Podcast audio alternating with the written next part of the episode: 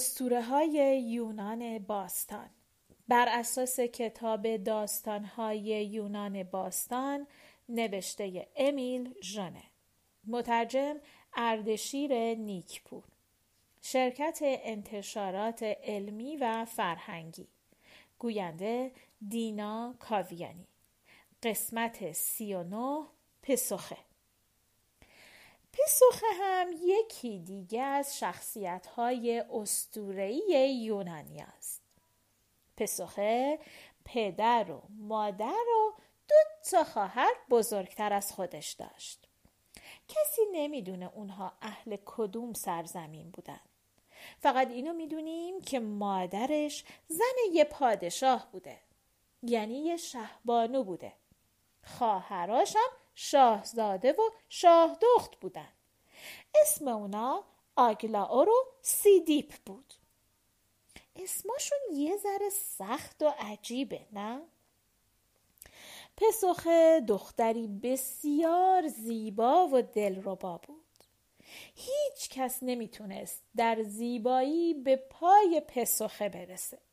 مردم از هر طرف دنیا برای دیدن اون می اومدند و در برابر زیبایی بیمانندش انگشت به دهن می موندند.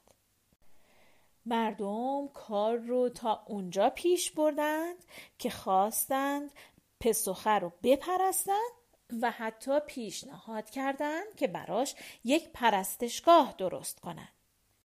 لابد با خودتون فکر می‌کنید که پسخه خواستگارای زیادی هم داشته.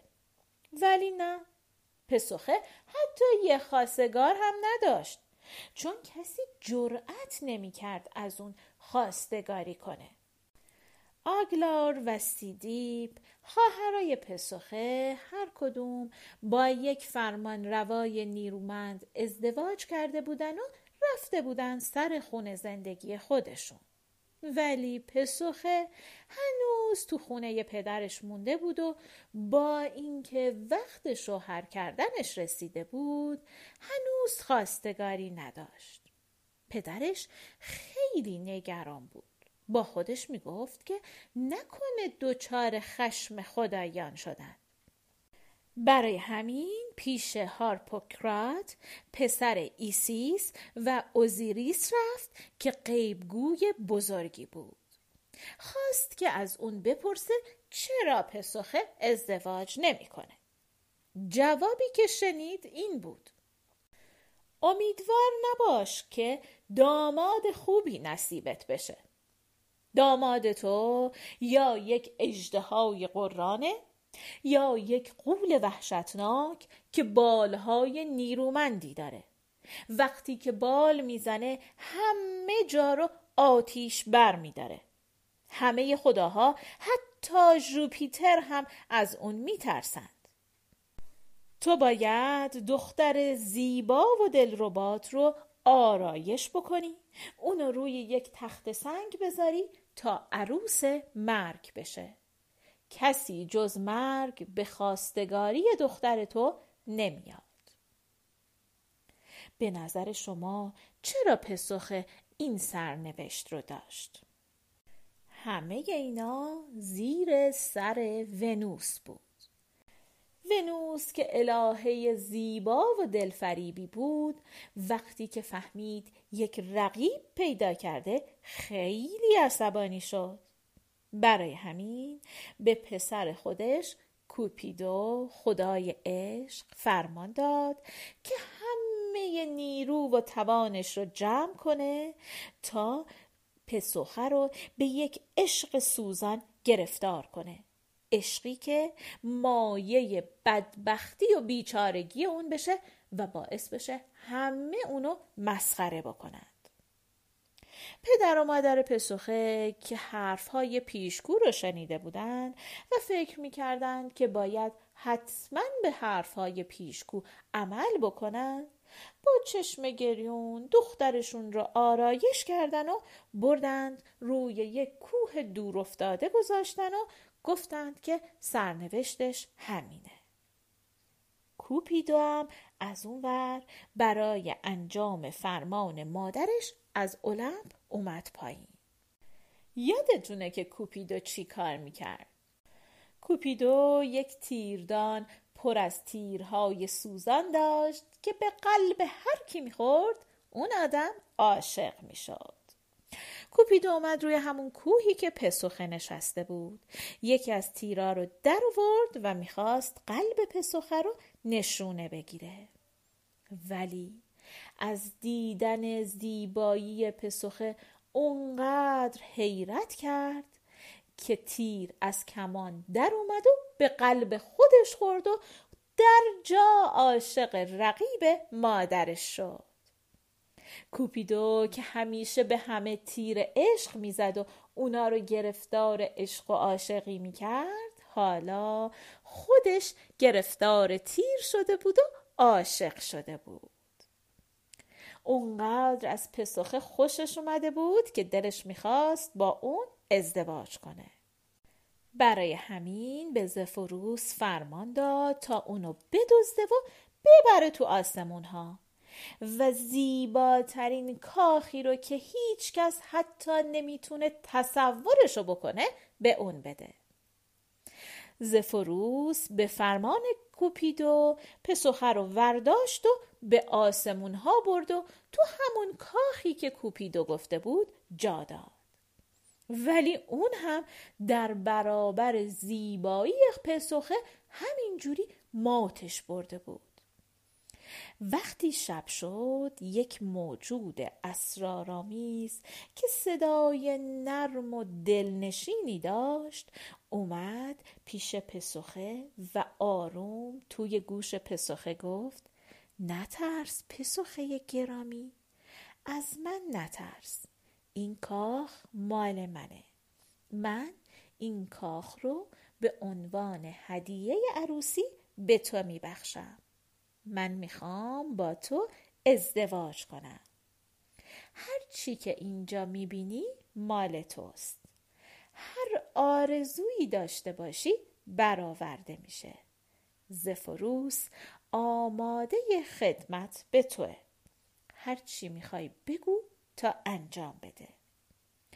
من در برابر همه عشق و مهری که به تو دارم فقط یک چیز از تو می‌خوام.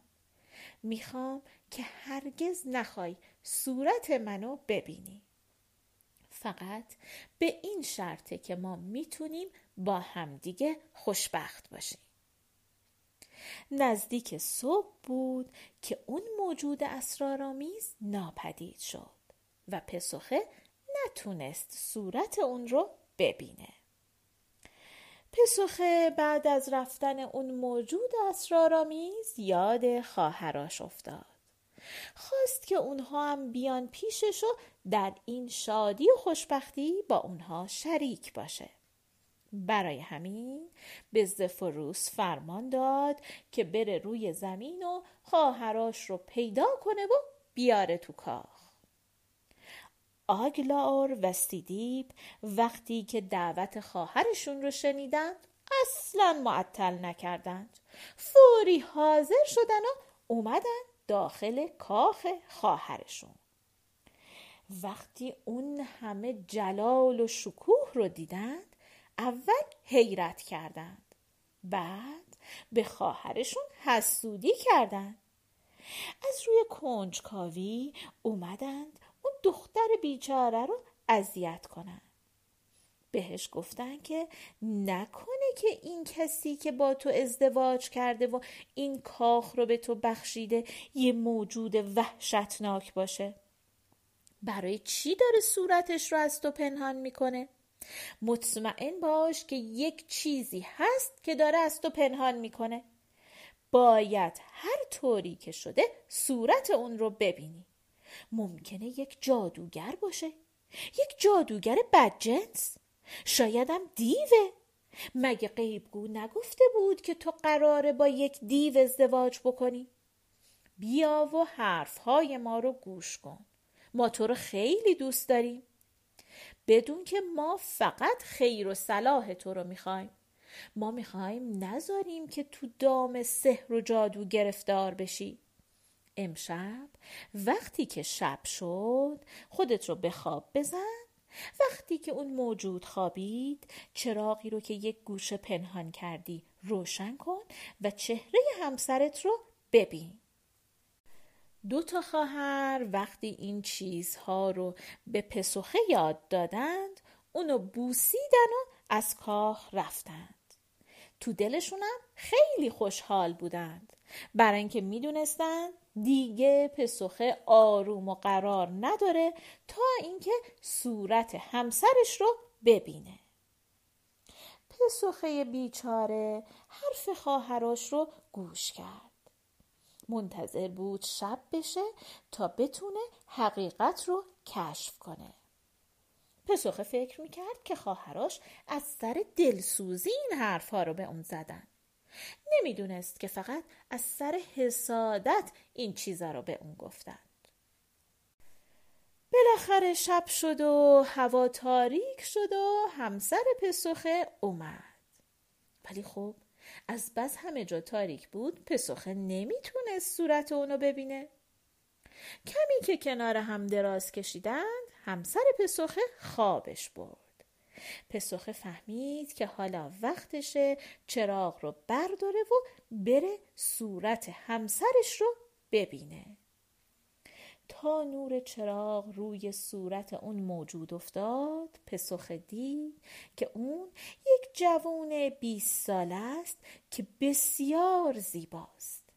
در زیبایی کسی همتای اون نیست. پسخه فهمید که این موجود زیبا نه قوله نه اجدها نه جادوگر بدجنس.